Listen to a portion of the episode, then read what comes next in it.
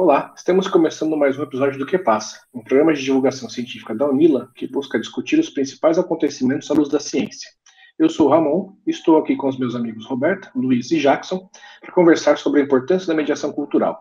No programa de hoje temos convidada a professora Diana Araújo Pereira. Olá, professora Diana, obrigado por aceitar o convite. É, explica para a gente um pouquinho o que você tem feito no nosso UNILA.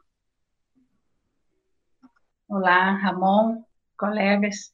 Eu trabalho na Unila desde 2010, vim para cá logo no comecinho do nosso projeto e venho atuando no curso de graduação em Letras, Artes e Mediação Cultural e também no programa de pós-graduação interdisciplinar em estudos latino-americanos, o PPG e ela. Legal, professora. Para a gente começar esse papo, né, acho que seria legal a gente entender um pouquinho mais desse conceito do que é a mediação cultural. Você puder explicar para a gente? Vamos lá. Eu vou tentar explicar de, a partir das próprias palavras, né, que compõem a expressão mediação cultural. Então, se a gente pensa em mediação, o que, que seria mediação? A mediação é uma certa intervenção, é uma intervenção que visa articular, que visa ativar as relações. Então, você tem duas situações ou duas pessoas, por exemplo, incomunicadas, e aí a mediação entra para articular, promover uma relação entre essas duas instâncias, ou essas duas pessoas, ou essas duas circunstâncias, que por alguma razão estão sem comunicação. Então, a intenção da mediação é sempre gerar uma ponte, construir diálogo, promover interlocução, articulação, relações. Né? E para isso, o mediar significa, de alguma forma, você se situar no meio, entre, nesse espaço entre as duas pessoas, as duas circunstâncias, os dois fatos, enfim, na fronteira. Né? Então, mediar é se colocar de alguma maneira nessa fronteira entre e a partir dessa, dessa desse lugar aí fronteiriço, desse entre lugar, a mediação, o mediador, a mediadora vai procurar construir o diálogo entre essas outras partes que estão incomunicadas. Então, esse seria o sentido bem primário de mediar e de mediação. E depois aí a gente pode pensar na cultura, também trazendo para um sentido mais próximo da palavra, porque cultura tem uma enorme quantidade de definições, mas tentando simplificar, se a gente vai lá no dicionário, cultura seria o ato, o modo, efeito de cultivar como um tipo de trabalho. Daí a gente tem o quê? A agricultura. Então, a cultura, nesse caso, seria o trabalho da terra. Mas cultura também vem do latim cultus, que significa consagração da terra. Então, vejam, a cultura, de alguma forma, ela vai estar sempre vinculada ao cultivar e ao cultuar. Então, a cultura inclui fruto físico do trabalho, uma materialidade, mas também inclui a criação simbólica. Então, a produção cultural, ela vai estar sempre vinculada àquilo que se tira da terra, no sentido da agricultura, né? Aquilo que se coloca para fora, que se faz germinar, que se objetiva a partir da terra na agricultura ou a partir do ser humano, porque humano também vem de humus, que é terra. Então, tanto no sentido da agricultura como na cultura social, na cultura entre os seres humanos, a gente pode pensar que a cultura sempre vai remeter a esses dois lados, a materialização e a, e a construção simbólica também daquilo que emerge, daquilo que surge de dentro da terra ou de dentro do ser humano ou de dentro da comunidade. Então, isso no sentido bem é, tentando trazer para o sentido mais básico da expressão mesmo, né? Mediação cultural. Agora, como é que ela vem sendo utilizada ao longo do tempo é que nos interessa talvez um pouco mais. O sentido assim mais tradicional, digamos assim, de mediação cultural é aquele que a gente vê associado aos espaços institucionais da arte aos museus, aos centros culturais, a uma bienal. Se você já foi a uma bienal de arte, por exemplo, e tinha lá uh, os mediadores, o que, que eles fazem? Eles procuram que você tenha uma experiência diferente da, de apreensão daquela obra, de, apreensão do trabalho artístico. Qual é a intenção de uma visita guiada num museu? Também é feita por mediadores. A intenção é que você entre de um jeito e saia de outro. Ou seja, que você, é, de alguma maneira, consiga interagir com as obras ali colocadas e não simplesmente passivamente, né? Que, que haja uma relação dialógica, que você consiga entender, interpretar, interagir com aquela, com aquele museu, com aquele espaço da arte. Então, essa seria um sentido mais básico de mediação cultural, que em alguns lugares também vai se chamar mediação artística, justamente porque está muito vinculada à arte como espaço institucional e como campo, né? Mas pouco a pouco essa mediação cultural ela vai se desprendendo do espaço da arte e vai se ampliando para outros sentidos do cultural. É, a, até hoje, no senso comum, quando a gente pensa em cultura, ainda pensa em uma sinfonia, uma ópera, né? Isso seria cultura. Mas já há bastante tempo, isso vem sendo problematizado dentro da academia, dentro das universidades, de forma a entender a cultura como algo muito mais abrangente do que simplesmente é, uma parte artística da cultura. Né? Então, a gente traz cada vez mais essa, o sentido do cultural, vai se colar, vai se juntar com o próprio social, com a vida comunitária, com o, a, o cotidiano comunitário, por exemplo.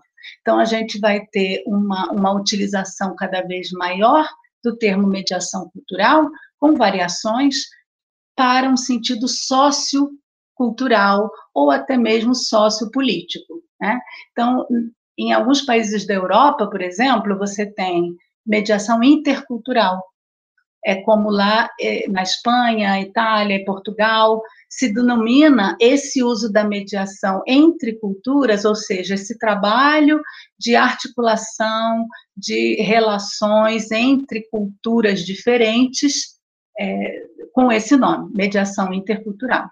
Também pode se chamar mediação comunitária. Na Argentina, por exemplo, se chama mediação comunitária, mediação social.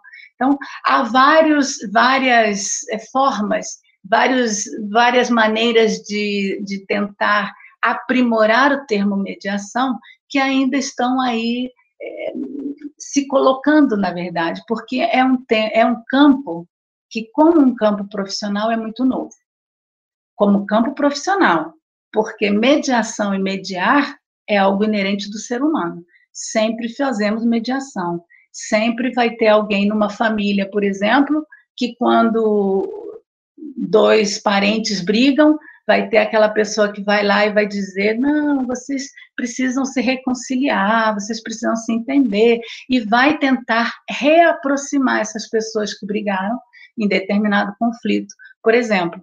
Então, essa, essa, essa necessidade da mediação é uma necessidade das relações humanas, porque nós só existimos em comunidade se conseguimos superar processos conflitivos. Né? Então, a mediação entra nesse lugar para articular e reestabelecer laços familiares, laços é, sociais que possam ter se rompido por situações de conflito. Né? Bom, mas eu vou trazer também aqui um, um, um outro histórico de mediação que eu gosto bastante, que me chama muita atenção, que é entre um grupo indígena que chama Vaiu, um grupo indígena localizado ali entre Colômbia e Venezuela. Lá nesse esse grupo indígena, ancestralmente, milenarmente, eles têm a figura do que eles chamam hoje de palabreiro. Quem é o palabreiro? O palabreiro é aquela pessoa que eles dizem que sabe aperfeiçoar a palavra, Olha que interessante. O que seria aperfeiçoar a palavra? Seria demonstrar sabedoria, saber convencer, saber dialogar, saber reconciliar para a convivência. Entre os grupos indígenas de qualquer lugar, o pior castigo, a pior punição que pode se dar ao indivíduo diante de uma situação de um erro, de um delito, é a exclusão da comunidade, é a ruptura da relação com a comunidade. Então, todas, todas, é, todo sentido de justiça, todo sentido de mediação vai ser para que se reestabeleçam as conexões daquela pessoa. Claro que se responsabiliza, claro que há responsabilização, mas a responsabilização vem acompanhada da ideia da convivência, da reconfiguração dos laços comunitários, da recondução daquele indivíduo para a coesão do grupo. Né? Então, a mediação vai trabalhar por esse viés, pela reconstituição e pela, pelo desenvolvimento, pelo fortalecimento do sentido de convivência. Tá? E aí é interessante, já que a gente está trazendo esse tema da mediação mais claramente para o âmbito do refúgio, do, das, dos processos migratórios, o direito internacional inclui os chamados direitos culturais. Então, os direitos culturais são parte desse grande compêndio dos direitos humanos. Não há uma definição assim muito específica ou, ou muito explícita do que seriam esses direitos culturais. Eles incluem o uso do idioma próprio, o, a, o, acesso à informação e à comunicação, o uso de identidades e pertencimentos próprios, ou seja, o reconhecimento do sentido de humanidade de cada pessoa na sua individualidade e na sua especificidade cultural. Então, os direitos culturais, que fazem parte dos direitos humanos, têm a ver com a possibilidade de um indivíduo desenvolver e expressar a sua humanidade dentro dos valores e dos critérios e dos parâmetros da sua própria cultura. Tá? Então, esses direitos culturais, eles são parte dos direitos humanos. Né? E, nesse sentido, já um pouco para não me alongar muito nesse ponto, é, a gente pode observar que o Acnur, que é o Alto Comissariado da ONU para Refugiados, tem lá como missão fortalecer o acolhimento, a proteção e a integração desenvolver atividades para a coexistência pacífica. E aí o que eu queria chamar a atenção aqui é sobre esse dado da coexistência. É claro que a coexistência pacífica é preferível a uma coexistência com violência, obviamente. A coexistência pacífica já é já é positiva, mas a mediação quer ir além da coexistência pacífica. A mediação quer trazer a convivência, que seria um passo além. Seria ir além do, da tolerância das diferenças para a relação com as diferenças. Bom, para não me alongar demais, eu acho que eu posso parar por aqui. Espero que tenha ficado claro assim esse primeiro, essa primeira abordagem da mediação cultural. E se não, acredito que mais adiante, quem sabe, com o desenrolar da conversa, isso vai ficando mais claro. Legal, Diana. Acho que tá, a gente tem, teve um panorama bem amplo né, do que, desse conceito da mediação cultural. Né? Você já, já puxou é, para esse recorte que a gente gostaria de tratar nesse programa, né, que é tratar justamente dos grandes conflitos é, que envolvem a questão das culturas, né, que é esse é a crise dos refugiados. Né? Então a gente vive é, hoje num mundo cada vez numa contradição, né? cada vez mais interconectado, mas por sua vez num momento que a gente nunca esteve tão separado. Né? As, as, fronteiras nacionais nunca estiveram tão tão rígidas, né? Seja pela pela crise da pandemia e também por outros movimentos políticos que, que acontecem no nosso contexto mais atual. Então, para a gente trabalhar, entender um pouquinho como é que pode, a mediação cultural pode ser aplicada nesse contexto, né? Que, que caminhos que a gente pode refletir né, nesse, nessa questão da crise dos refugiados, né? Porque eu, a gente pensa muito na, na situação desses, dessas pessoas que saem do seu país de origem, por vezes com culturas é, muito específicas, né? Com, é, com, com, com, as suas culturas muito específicas, não, não vou saber nem descrever de uma forma melhor, é, acabam indo para um outro país completamente diferente. Né? E isso dá, é, além da, de ter essa questão é, ser um problema humanitário, né, tem diversos outros pequenos conflitos que se resolvem no dia a dia. Né? Tem a barreira do idioma, tem é, questões é, culturais muito mais sensíveis aí que vão aparecendo ao longo é, do, do, do, cotidiano. Né? Então, de que forma que, que a mediação cultural, o mediador, pode atuar dessa forma, suavizando essas relações?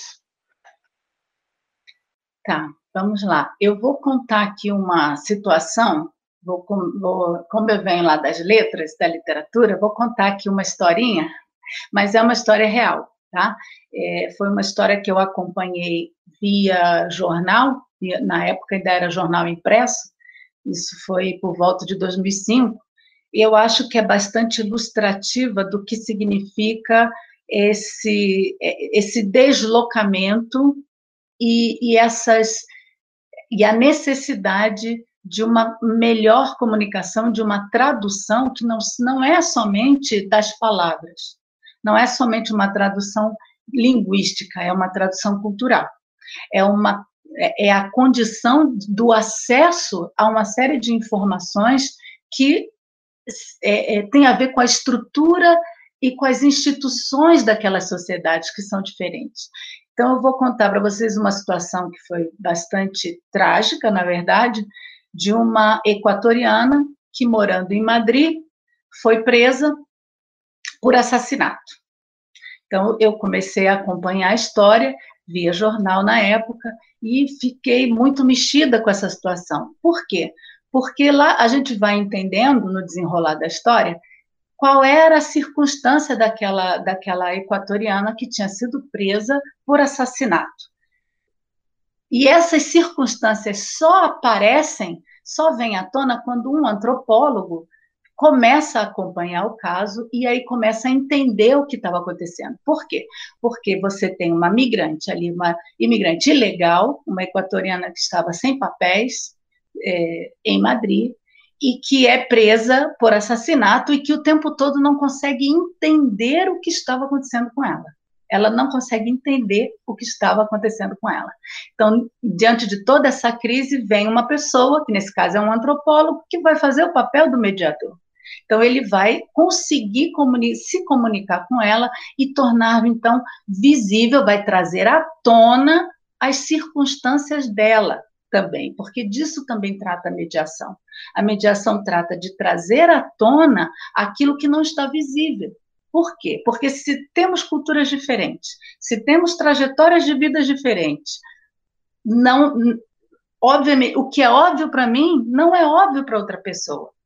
Então vamos lá, voltando à história da equatoriana.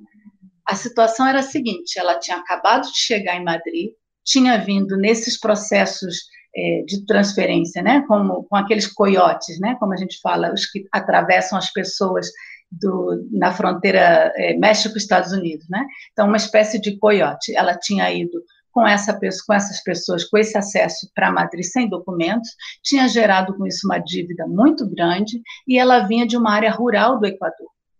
Quando ela chega em Madrid, ela descobre que está grávida.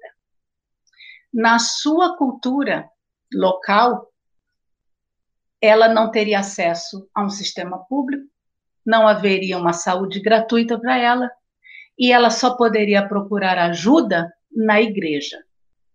Então, no contexto da cidade, do interior do Equador, no âmbito rural de onde ela vinha, a ajuda para esse tipo de situação vinha da igreja. Então, o que é que ela faz? Ela não procura a saúde pública, porque ela não sabe que a saúde é pública na Espanha, e ela vai procurar ajuda na igreja. Então, quando ela está a ponto de parir, ela vai para o parque que tem no centro de Madrid, um parque muito grande que chama El Retiro. Lá nesse parque tem uma capela. Então ela vai até essa capela procurando ajuda. Quando ela chega lá, a capela está fechada, não tem ninguém, ela acaba dando a luz ali mesmo, pega aquela criança, coloca numa sacola e vai embora para casa por medo de ser presa ou por medo de ter que voltar para o Equador com a enorme dívida que ela tinha gerado para esse processo de migração. Então, vejam a, o sofrimento e o final trágico de uma situação que poderia ser outro se ela tivesse tido acesso a informações e, e a uma comunicação mais, é, mais clara, não é? Vejam, uma equatoriana fala espanhol. Na Espanha, fala-se espanhol. Então, o problema não era a língua. Percebe? Eu acho essa, essa circunstância, essa história muito esclarecedora desse ponto. Quando a gente fala de mediação cultural, a gente está falando de uma tradução cultural. A gente não está falando de, de uma troca de uma língua por outra. É muito mais profundo do que isso. Tá? Bom, mas então, voltando, é, eu acho que essa história a gente deixa aqui quietinha e vamos voltar para o nosso contexto. A mediação precisa ser, então, uma habilidade social, mais do que só um campo de trabalho, ou um campo de trabalho, é, é, isso que pretendemos, não é? Que cada vez mais se profissionalize a atuação em mediação, em mediação cultural, mediação comunitária, mediação social, mediação de conflitos, em mediação. Né? Então, que seja cada vez mais profissionalizado esse campo, mas não só isso, é um campo profissional que requer, que exige uma habilidade social. E é a habilidade de é, comunicar, de construir diálogo. Por quê? Porque a comunicação, nesse caso, não funciona só com dar informação.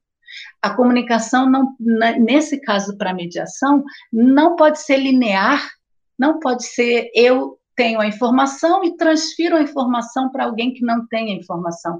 Não é isso, é muito mais complexo, muito mais interessante do que isso. é, precisa ser necessariamente uma, um processo comunicacional circular, onde quem tem a informação também seja capaz de escutar qual é a necessidade da outra pessoa que está sendo informada. Porque eu posso achar que dei uma informação de forma claríssima, mas eu não sei como aquela informação está sendo processada lá. Então, para eu saber, eu preciso escutar.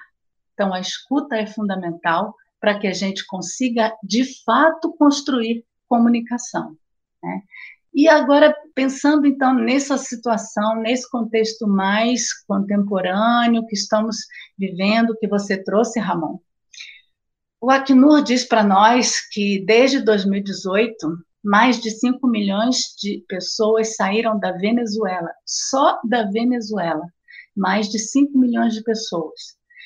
Em torno a 270 mil pessoas da Venezuela apenas chegaram ao Brasil e foram depois se distribuindo também por outros países. Em 2019, a gente tem os dados do CONARE de pedidos de refúgio de 129 países no Brasil pessoas falando espanhol, francês, bengali, creole, chinês, inglês, etc, etc, etc. Então, se entre pessoas que falam a mesma língua, como foi aquele caso da equatoriana em Madrid, pessoas que falam a mesma língua podem ter dificuldades de se comunicar, Imaginem quando a gente tem pessoas que falam outras línguas e que vêm de contextos sociais ainda mais diferentes, mais diferenciados, contextos culturais que têm suas particularidades e suas especificidades. Como é que vamos viver a coexistência pacífica ou como é que vamos ainda incrementar isso, dar um passo à frente e chegar a ter uma convivência intercultural, uma convivência solidária. Né?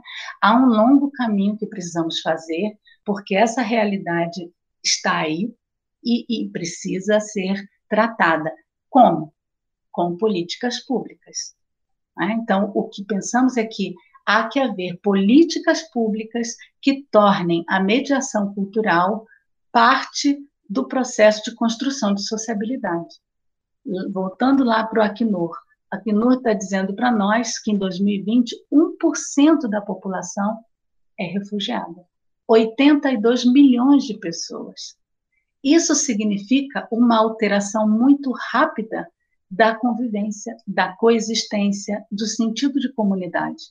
Precisamos pensar sobre isso e precisamos buscar abordar essa, essa situação com é, ênfase na, na diversidade, mas não na diversidade como um elogio da diversidade que depois fiquem ali aqueles grupos incomunicados, cada um cuidando do seu do seu mundo, do seu universo, que seria muito próximo, muito mais próximo às políticas do multiculturalismo, não é? Não, não é esse elogio da diversidade apenas.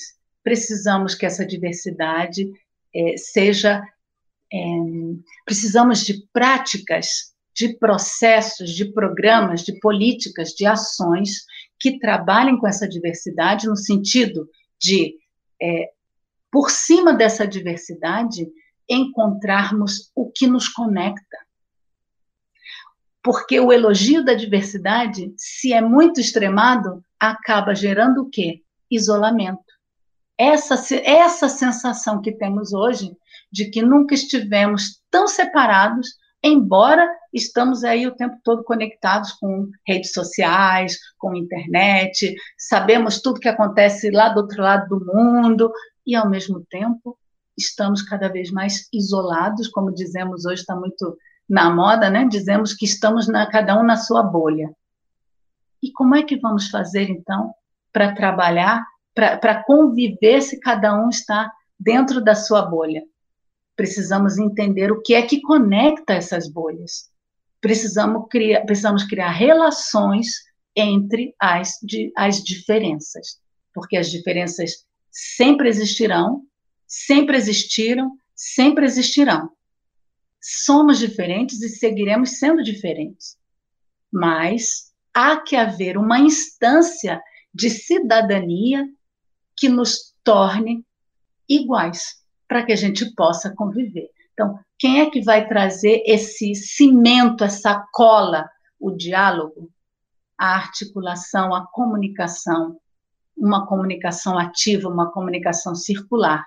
E a mediação pode fazer esse papel. Né? Bom,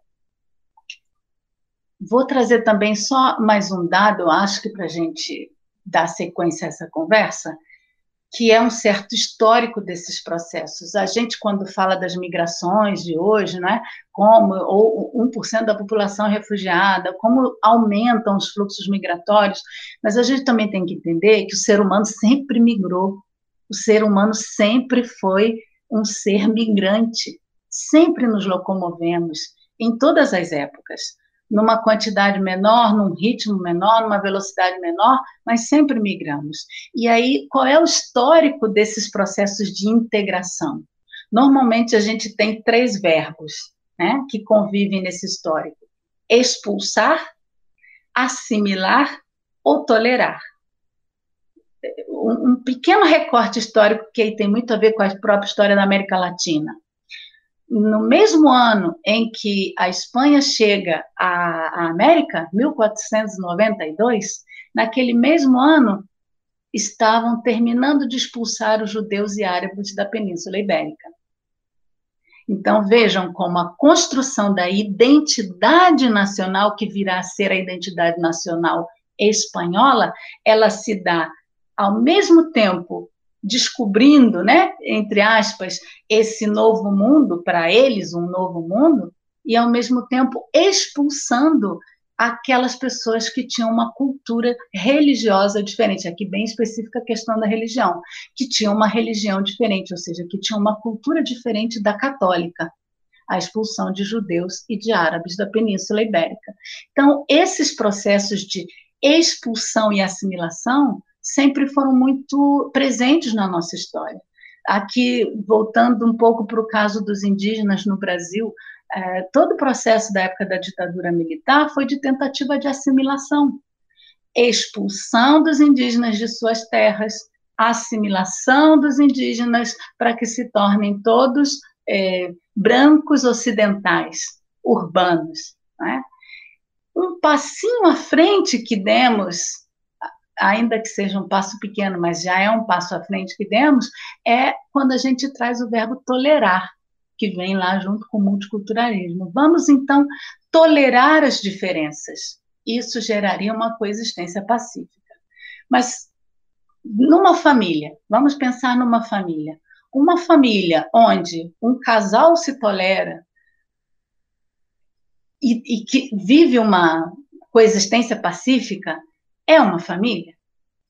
Viver sob o mesmo teto com pessoas que se toleram, que coexistem, mas que não convivem, será que é o melhor que podemos fazer? Ou será que podemos fazer mais? Podemos aprender a ir além desse tolerar, podemos aprender a respeitar, podemos aprender a mediar, podemos aprender a criar juntos, a co-criar. O diálogo tem essa intenção, não é? O diálogo não é um debate. O debate é aquele momento onde duas pessoas têm seu ponto de vista e vão debater o seu ponto de vista, cada um com seus argumentos, defendendo o seu ponto de vista. Isso é um debate. Ok, tem seu valor.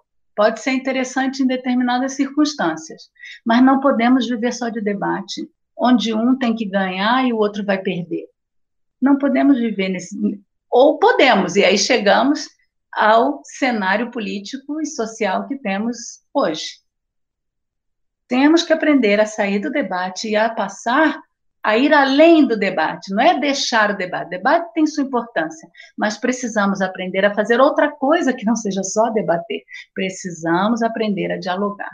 E dialogar significa eu falo, depois eu escuto. E o objetivo do diálogo é que ambas as pessoas saiam transformadas dessa relação. Porque ao falar e escutar um ao outro, a gente se modifica. Então a mediação ela vem para criar esse lugar, esse espaço do diálogo, esse espaço de sensibilização para o diálogo. Tá? Aí entraria a mediação cultural. Bom, já um pouco é, fechando então esse ponto mais abrangente também, né? É, a mediação cultural como política pública ela pode trabalhar em função de uma outra palavra que também está muito na moda agora, que é empatia. Estamos tão isolados, não é? Que começamos a pensar que temos que criar empatia. Essa empatia, ela pode ser uma atitude individual. Tem pessoas que têm uma predisposição para ser empáticos, para entender, não é entender, mas é para estar presente na dor de outra pessoa, no sentimento de outra pessoa, na dificuldade de outra pessoa. Existem pessoas que já têm isso de forma inata, mas ela também pode ser pensada como uma habilidade que precisa ser desenvolvida. Então, precisamos construir empatia, precisamos trabalhar com a mediação cultural como política pública em mão dupla. Em mão dupla, de que maneira? precisamos conseguir acolher, proteger, fortalecer a humanidade desse, dessa pessoa que chega como refugiado na, na nossa comunidade, mas também precisamos trabalhar para que essa comunidade tenha condições de receber, de acolher e de fortalecer a humanidade dessa pessoa que chega como refugiado. Percebe? Há que haver um trabalho, por isso eu penso sempre em políticas públicas, há que haver um trabalho dos dois lados, tanto para para que esse migrante, para que esse refugiado, ou para que esse indígena, ou para que esses grupos minoritarizados consigam se tornar visíveis no espaço público, como precisa também haver do outro lado um trabalho para que esse espaço público tenha condições de, de empáticas, tenha condições solidárias de receber essas pessoas que chegam, ou de receber essas pessoas que sempre estiveram aqui, mas que estiveram invisibilizadas. Então, aqui, para mim, é muito claro a questão indígena. Quando a gente ouve alguém na Espanha, por exemplo, falando sobre mediação intercultural, eles vão falar dos ciganos, por exemplo. São populações historicamente assentadas naquele Estado nacional, mas que, por diversas razões, por uma violência estrutural, por um racismo estrutural, estiveram sempre escondidas e fora do espaço público. Então, como trazemos essas pessoas para o espaço público? Com políticas públicas que trabalhem com os objetivos da mediação e da mediação cultural. Se não fazemos isso, né, se não fizermos isso, é, a tendência é de construir violência, de construir violência estrutural. De alguma forma, essa é a história da América Latina e do Caribe, não é? Quando a gente tem aqui a chegada de hoje falaríamos migrantes, né? Mas naquela época eram os conquistadores. É, quando a gente tem a chegada dessa cultura que e, é, aterriza, né? Que desembarca nessas terras e aqui impõe o seu ponto de vista, a sua perspectiva, a sua língua, a sua religião, a sua cultura, o que, que acontece com o outro lado? O que, que acontece historicamente com esse outro lado? A gente precisa tratar disso também pensando em termos de mediação. Então, há na América Latina e no Caribe muitos processos restaurativos que precisam ser feitos de justiça histórica por tudo isso que já passamos e que gerou nesses países da América Latina e do Caribe uma extrema violência estrutural. E essa violência vem porque nunca houve instâncias aqui de, de mediação, de nos entendermos como diferentes e coabitantes no mesmo espaço. Então, coabitantes, coexistentes e depois pessoas que conseguem conviver. Né? Então, tem um, tem um, um, um teórico da, da mediação intercultural que eu gosto bastante, que ele diz o seguinte, me parece muito boa essa síntese, que a mediação intercultural, no caso dele, como ele chama, é, é uma utopia, é um processo e é um método. As três coisas. Então, é uma utopia no sentido de que é um projeto que se quer alcançar, um projeto de sociedade que se quer alcançar. Mas também é um processo que está em marcha, que está sendo executado em diversos lugares e, de muitas maneiras diferentes. E também é um método. É um método que trabalha com esses termos: o diálogo, a escuta, a comunicação. Tá? E bom, paro por aqui, não sei se já me estendi demais. É, professora, você falou bastante sobre a, as políticas públicas, né? E alguns imigrantes eles estão trabalhando na Europa como mediadores culturais, facilitando o contato dos refugiados com serviços de saúde. É, sobre as diferenças culturais, né? Que relembra aquela primeira história que você contou da, da equatoriana.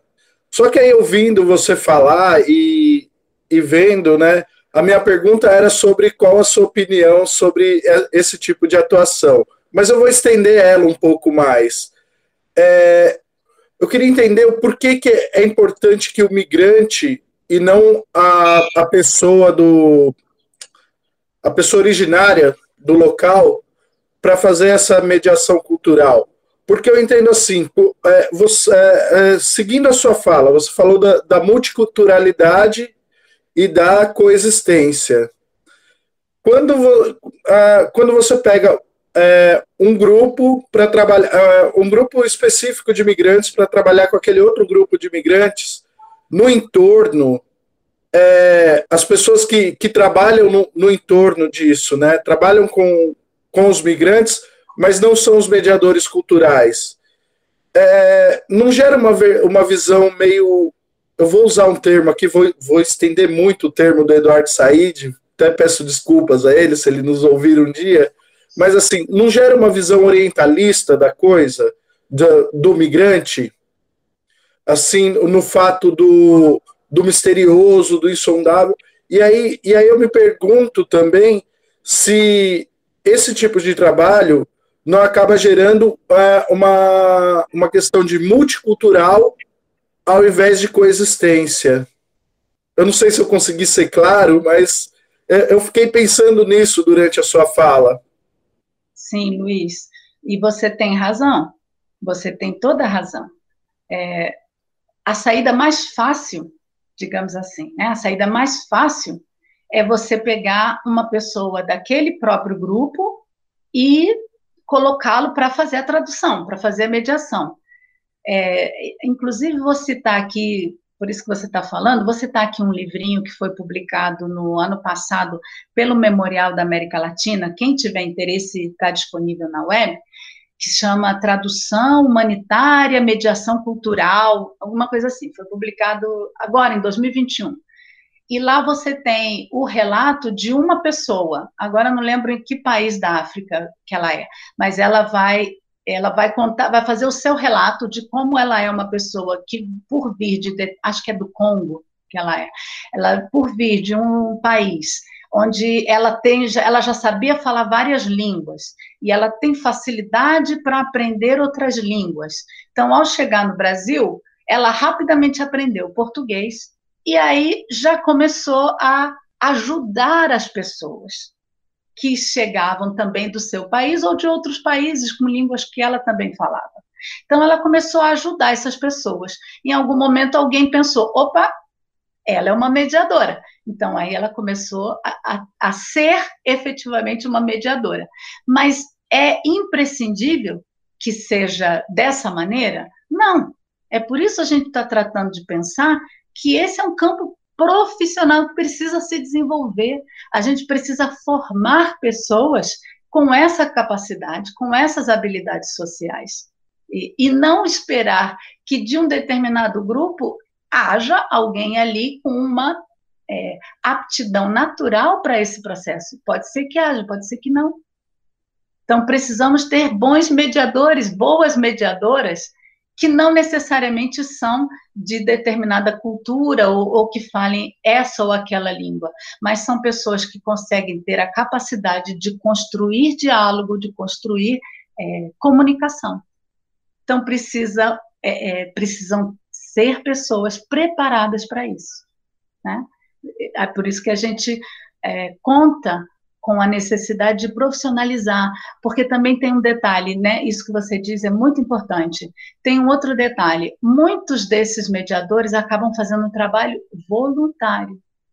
Ora, se você tem, por exemplo, alguém que chegou do Haiti e que está em situação de grande vulnerabilidade econômica, e essa pessoa é um excelente mediador, mas a mediação não é uma profissão, ela é um voluntário, ela é um, um trabalho de voluntários, essa pessoa vai fazer a mediação voluntária, por quê? Porque ela tem essa habilidade, ela tem essa aptidão, ela tem essa necessidade de ajudar os seus é, seus nacionais, digamos assim, né, pessoas que têm nacionalidade, a mesma nacionalidade, que se encontram nas situações também é, problemáticas da, desse translado, dessa migração, bom, mas essa pessoa não recebe para isso, ela é voluntária. Então, isso é um problema. Normalmente, quando pessoas da comunidade são pegas, essas pessoas são, fazem um trabalho voluntário. E não, esse trabalho precisa ser profissionalizado porque é um trabalho imprescindível para o século XXI. O século XXI é um século que precisa se debruçar sobre as chamadas guerras culturais, sobre esses enfrentamentos, esses confrontos, esses conflitos que são inerentes aos, à, à, diversidade convivendo na, nas cidades, que é o nosso quadro atual e que não vai é, se alterar, pelo contrário, vai cada vez é, se intensificar mais daqui para frente. Obrigada pela pergunta, Luiz. É, é, professora, a semelhança entre as regiões com fluxo migratório e a região da Tríplice Fronteira, eu também queria saber quais são os projetos de mediação cultural que podem ser desenvolvidos aqui na região. Tá, sim. É, a nossa tríplice fronteira, aqui onde estamos localizados, é a segunda mais populosa da América Latina. A primeira, em termos de quantidade de pessoas, é aquela fronteira México-Estados Unidos. A segunda somos nós. Se a gente contar Ciudad del Este, Presidente Franco, Hernandárias, do lado paraguaio, Foz do Iguaçu e Porto Iguaçu, na Argentina, a gente tem entre 800 mil e 1 milhão de habitantes. Então, só essa conformação regional já nos dá, uh, já nos coloca como parte de um sistemático fluxo migratório. O tempo inteiro aqui nós estamos convivendo, mas não só paraguaios, argentinos e, e brasileiros, indígenas, de grupos indígenas diferentes e migrantes de, como dizem as, as propagandas turísticas da região, né? De mais de 80 nacionalidades, mais de 80 grupos convivem na região. Então, sim, nós aqui é, estamos, vivemos num lugar de intenso fluxo migratório. Então, ah, tudo isso que estamos falando de migração, de refúgio, tudo isso que estamos falando de mediação cultural precisa ser muito bem trabalhado aqui onde estamos. É, e você me perguntou é, que, o que poderíamos fazer não é, para ter que atividade, que, que processos, que programas podemos pensar para Foz do Iguaçu em termos de mediação cultural. Precisamos pensar em muitos mais, mas já existem alguns. Né? Quando a gente tem, por exemplo, a chegada da UNILA, eu considero a UNILA um grande projeto de mediação cultural. Inclusive, eu tenho um texto, se alguém quiser ler, está lá na revista Sures, de 2015, chama UNILA em Processo, Mediação como Prática. Para mim, a UNILA é um grande processo, um grande projeto de mediação cultural, que foi colocado nessa região trinacional, justamente porque aqui é um entroncamento importante de geopolítica, da economia, mas também do, da, do, da convivência cultural que podemos ter no continente. É? Então, quando a gente traz para cá, para essa região, 32 nacionalidades a mais, tantas línguas a mais, nós estamos fomentando uh, o que o pessoal da mediação chama de um, de um diálogo improvável. Nós estamos trazendo mais gente que nunca se falaria, nunca se comunicaria, para que coabitem, coexistam e, quem sabe, convivam a partir de um diálogo necessário para para estar no mesmo lugar. Então, sim, quando a gente oferece a UNILA, a UniOeste, né, quando oferecem português como língua de acolhimento, por exemplo, isso é um processo de mediação cultural. A Prefeitura de Foz do Iguaçu tem uma Secretaria de Direitos Humanos, o que é muito importante, porque já vimos que os direitos culturais se incluem dentro dos direitos humanos. Né? Então, sim, temos é, alguns projetos e alguns processos que têm essa intenção, que têm esse objetivo da mediação cultural, que já existem, mas precisamos de muito mais. Né? Então, é, nesse momento estão sendo desenvolvidos protocolos de, de convênio entre Acnur, Caritas, Unila, Prefeitura, e eu tenho certeza que a médio e longo prazo a gente vai ter resultados muito positivos desses, desse, de, desses convênios que estão sendo armados para, de fato, olhar para essa região e vê-la como uma dimensão importante no tratamento cultural no tratamento da, da cidadania, da sociabilidade para a América Latina. Né? Então, com políticas públicas, com programas que sejam duradouros e coerentes. Não adianta você fazer um evento, fazer uma ação e, e pronto. Não. São programas que precisam ser duradouros e que precisam ser coerentes com a nossa realidade fronteiriça para que esses programas sejam exitosos, que tenham sucesso, eles precisam partir da escuta das próprias comunidades que habitam, que coabitam, que coexistem nesse lugar. Então, tudo isso vai gerar o quê? Um pertencimento, uma coesão social muito mais é, produtiva, inclusive, né? muito mais é, responsável por esse, por esse sentido de convivência que precisamos ainda trabalhar na região.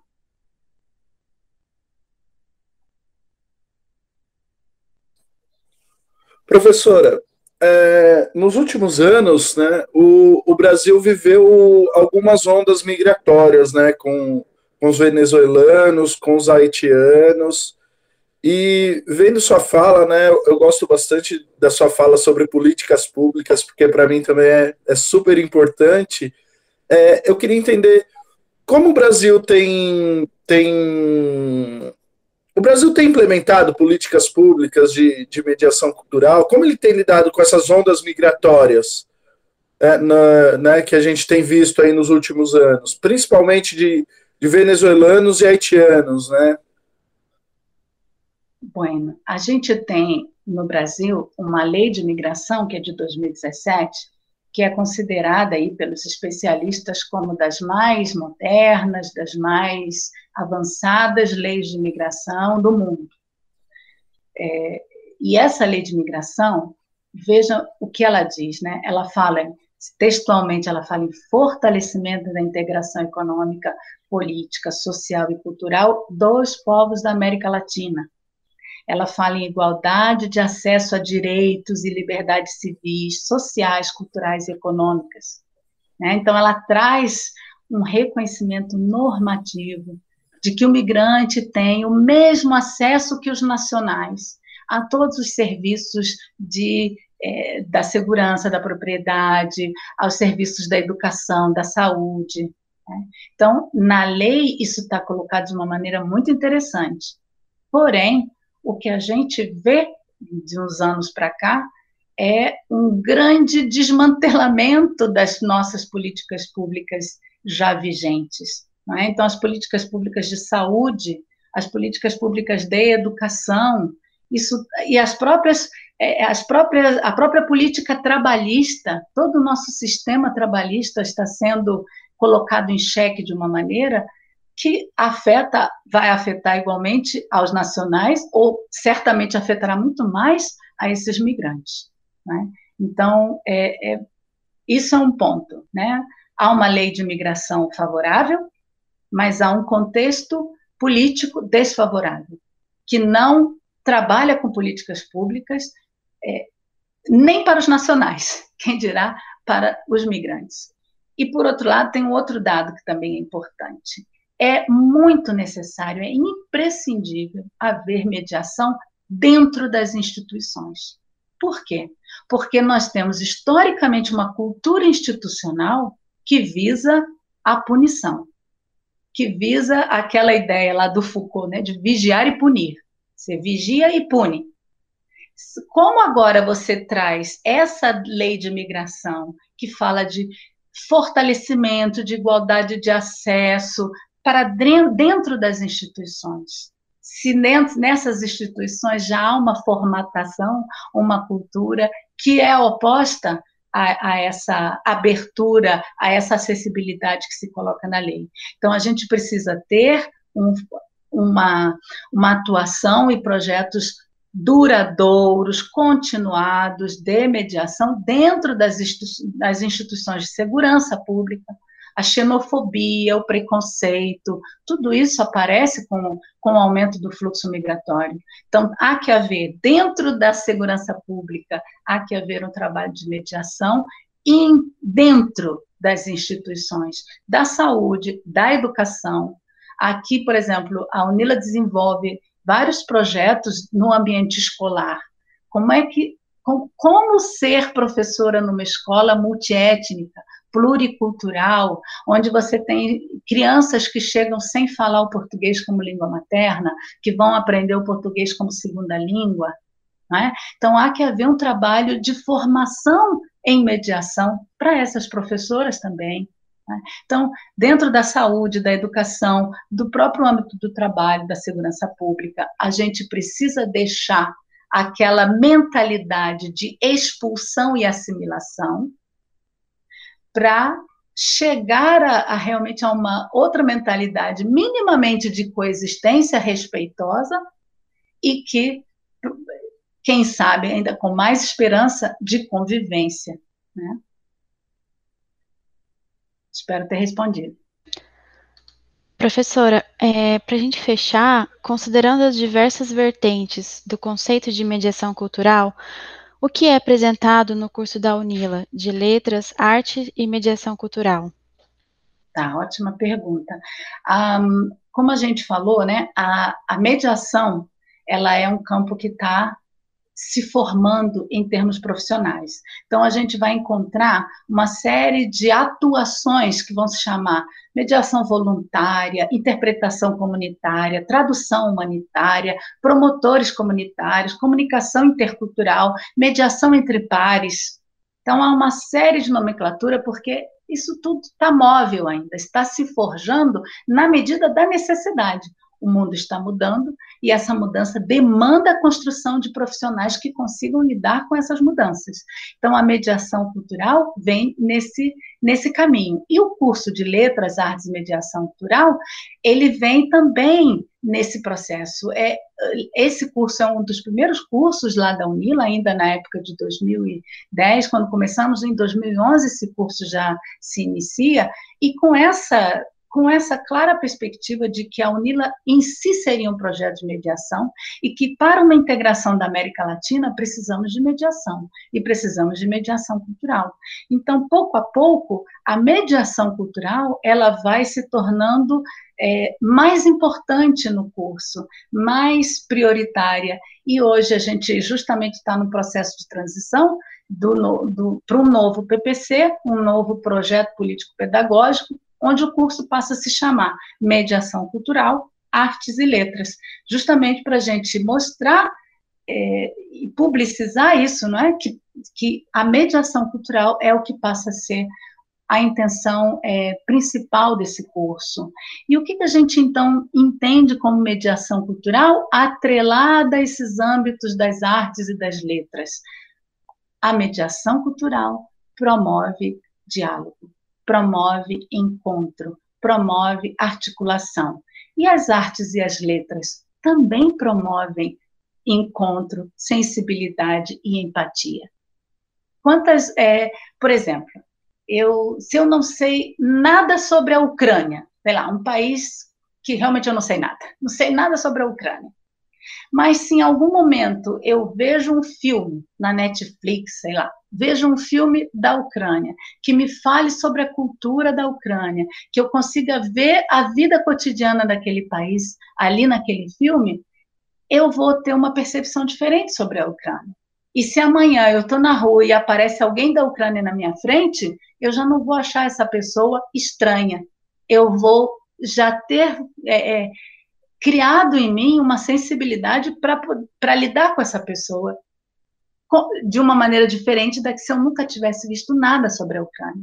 Então, as artes e as letras têm muito a contribuir para esse, esse processo de conhecimento mútuo, de conhecimento entre nós, de nos conhecermos e nos vermos, para deixar de temermos uns aos outros. Então, em lugar de construir medo da diferença, a gente pode construir fraternidade, a gente pode construir solidariedade, a gente pode construir um sentido cooperativo. E as artes e as letras podem trabalhar na construção da sensibilidade, na construção da empatia e na recuperação histórica de muitos desses elementos que são fundamentais da nossa cultura e que estão aí é, marginalizados e que não ocupam o espaço público. Então, lá no nosso novo é, projeto político-pedagógico, no PPC, a gente vai dizer que a mediação cultural é uma ação intencionada, criativa, produtora e propositiva, cuja finalidade é intervir a favor da diminuição das assimetrias nos territórios ocasionadas pelas relações de poder hegemônicas. Então, o território aqui, tanto são os espaços físicos quanto os, os corpos, as próprias pessoas, não é? Há, há um, um, poeta que vai dizer que a fronteira é a própria pele. É? Então, a fronteira é esse lugar do entre, das relações, da construção de diálogo. As artes e as letras podem contribuir muito para o trabalho de mediação cultural para o trabalho de, de construção de diálogo e de construção de, é, de relações, que é o que hoje precisamos muito.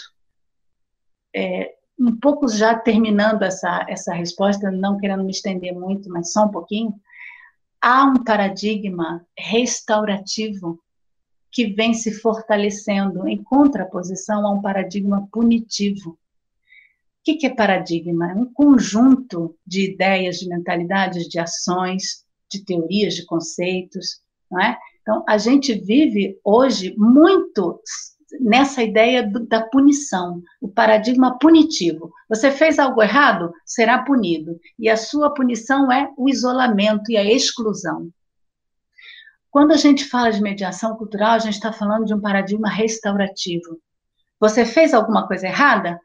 A sua punição, a sua, a sua responsabilização, ela virá de alguma maneira que fará com que você retorne à comunidade e não que seja isolado e excluído dela. Então, essa ideia de justiça restaurativa, de comunicação não violenta, tá? é nesse âmbito que a gente está pensando o curso de, de mediação cultural, artes e letras, como passará a ser chamado, tá? É, com a ideia de, de que precisamos aliar sentimento e pensamento. Precisamos unir essas partes nossas que nos compõem, que foram sempre separadas, né? Então, você tem que ser racional. E ser racional significa não sentir. Não, não. A gente tem que ser racional e tem que sentir também. A gente tem que juntar essas partes que foram separadas. A mediação também poderia nos ajudar nesse processo, né? De unir racionalidade, sentimento, e só assim a gente vai conseguir lidar com o outro de uma maneira a conviver e não a simplesmente coexistir. Tá? Um, Para terminar, vou deixar aqui uma propaganda de um filme que eu acho que mostra de uma maneira muito interessante tudo isso que a gente está falando. Tem um filme de 2019, chama Raça e Redenção, é, que vai contar a história do enfrentamento entre uma mulher negra, ativista dos direitos civis, e um líder da Ku Klux Klan na Carolina do Norte em 1971. É uma história real, filme baseado numa história real. Então vejam, os dois, olha a polarização, que é outra palavra da moda, polarização. Uma tremenda polarização. Uma mulher negra, ativista dos direitos civis, e um líder da Ku Klux Klan. E os do, por alguma circunstância lá do filme que eu não vou contar, precisa haver a integração nas escolas daquela cidade.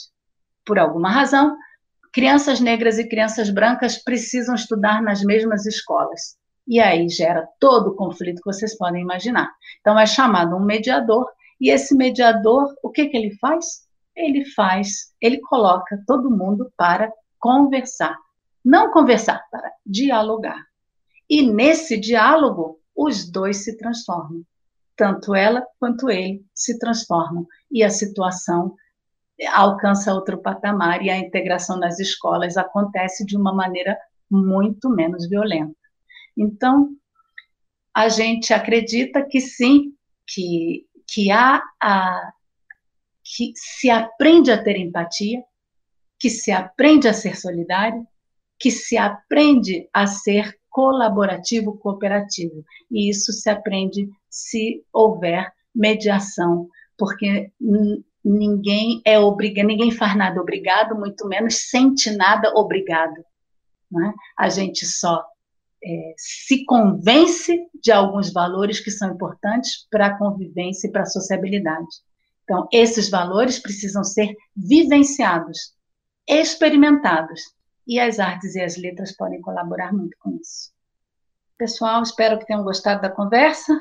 Curtam o vídeo, se inscrevam no canal e se tiverem mais perguntas, mais questões, deixem lá para nós que a gente responde depois. Obrigada.